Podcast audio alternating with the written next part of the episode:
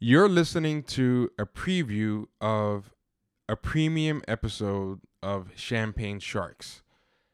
To get access to this premium episode, as well as the full archive of back premium bonus episodes, go to patreon.com forward slash champagne sharks.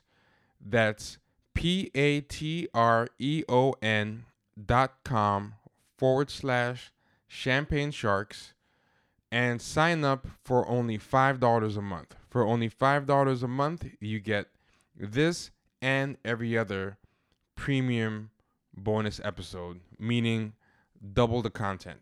It's a great deal. And without further ado, here is the preview. The one thing I found surprising about your article was when I saw the title, right? I thought it was going to be a lot more convoluted and complicated, the proof.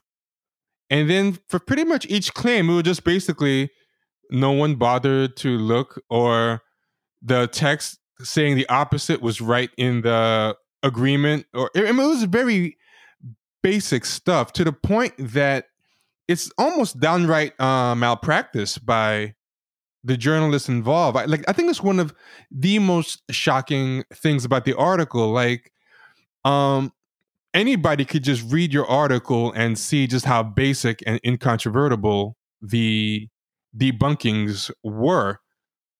Yeah, I mean, I totally agree with you. And I mean, I, you know, honestly, like, look, I, you know, I've been writing about politics for over a decade now. Um, my bar for actually getting genuinely angry is pretty high, right? Because you just become numb to things. You expect people to be dishonest and kind of misleading in pursuit of their agenda or whatever. This actually angered me. Like I was genuinely, I was offended by it. Um, and it was because of what you had just said, which is, you know, it's not that uncommon where if, like, let's say lawyers from the DNC are dispatched to try and mislead journalists by making, you know, esoteric arguments about a contract that the journalists don't have the ability to kind of see through and they get tricked and they publish an article being led around the nose by the Democratic Party sources. You write it up, you know, you write that off to just kind of the journalists didn't have a lot of time. They weren't very careful, but it wasn't deliberate. In this case, I believe it was collectively deliberate. Like they didn't care whether or not it was true or false what they were saying, because as you just said, it wasn't difficult to know that the claims they were making were utterly false. All you had to do is look at the contract about which they were making these claims or the Sanders contract. They wanted to lie. They they were on a mission to destroy Donna Brazile and her claims, and they didn't care what they did, including violating like the cardinal rule of journalism. No matter what you your view of journalism is, like everyone agrees, the cardinal rule is that you don't knowingly or recklessly publish things that are false. And yet, huge numbers of these Democratic Party journalists at MSNBC, at like all the online outlets, all the beloved liberals who people really respect and like, or Democrats, they all got together and they just all threw threw caution to the wind and they just all did it together, and that's why I was so angry about it. Yeah, and I I haven't written a bunch, right? I've but I wrote I wrote something for your publication, The Intercept, and it was not the most fact heavy article there was. It's about Colin Kaepernick. I mean, it's very simple, straightforward stuff. But that was my first introduction to how things work in journalism.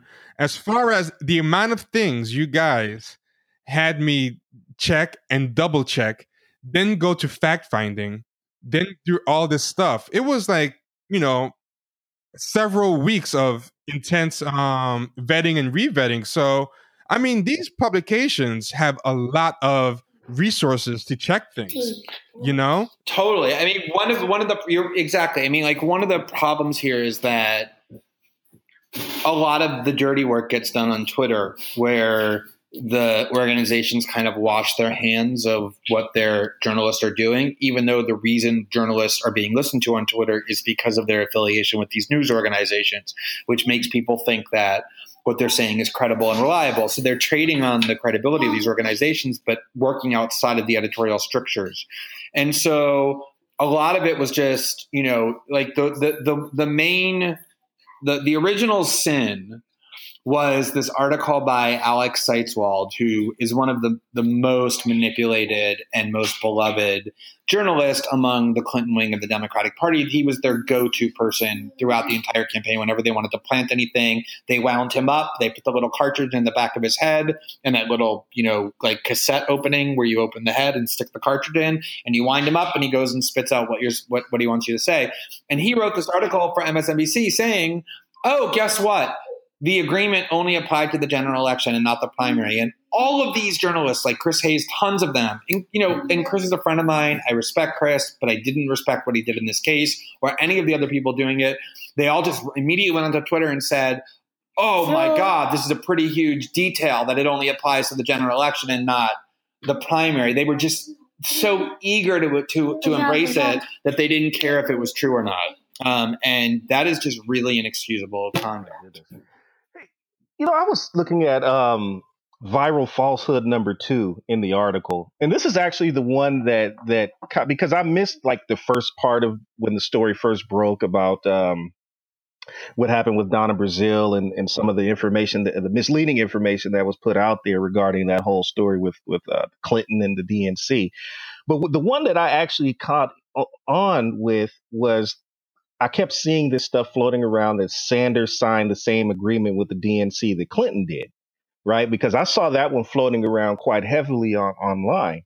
And so I'm looking at what you wrote here in your article, and this is the one that you practically just say it's an outright lie, right? Because he didn't sign this. You can easily look up this information. He did not sign a similar agreement to the one that Clinton did. There was no language in there regarding fundraising or anything like that.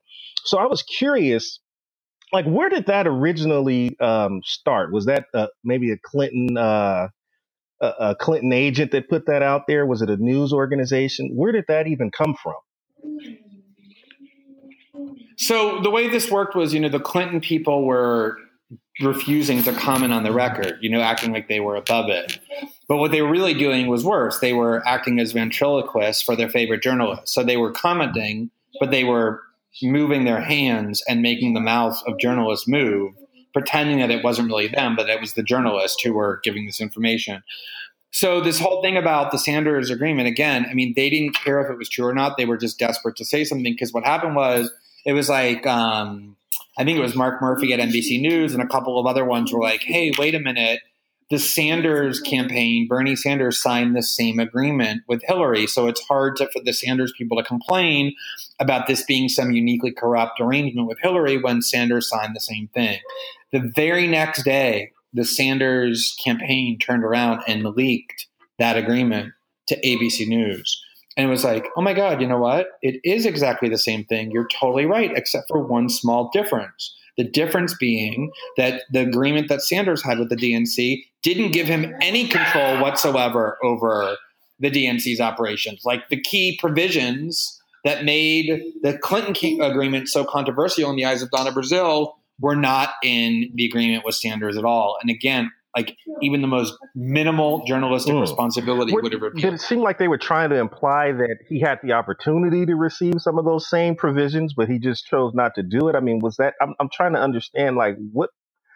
Why would they put that out there, knowing that it's so easily verifiable to be debunked? I, that is one of the most troubling things that, that I've come across in the in the entire situation. Is like you know that people are going to find out that this is not true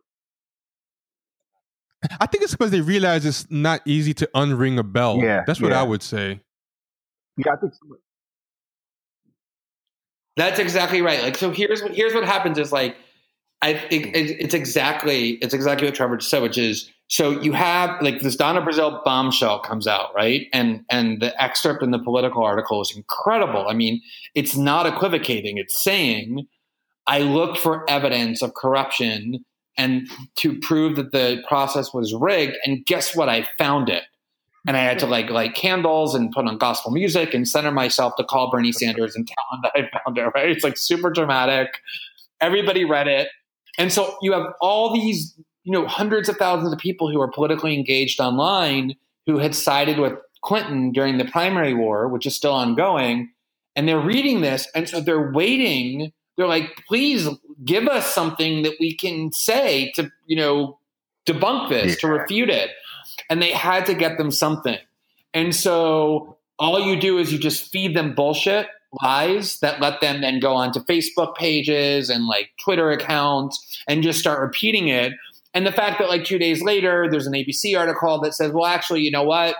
You just you just want to kind of cloud the issue enough to to give people who want to believe you something to hold on to. And and and that behavior is normal behavior for a political operative it is not normal behavior for a journalist. Journalists are supposed to be the referees saying when political operatives are lying, not working with the political operatives hand in hand to spread lies in order to help them vindicate oh. their agenda. And that's what these journalists did for exactly and, the and you know what? I would add something too to that. Um, I think something else, and it's kind of disturbing, but it keeps showing itself to be true. There's a level of collective ADD that's happening in the society. So I think they also know, in addition to everything Glenn just said, they realize if we can just keep the issue murky for like two weeks, um, people are going to forget about it. And it didn't even take that long. Yeah, yeah, exactly. And I'll admit I feel guilty of it too sometimes because even today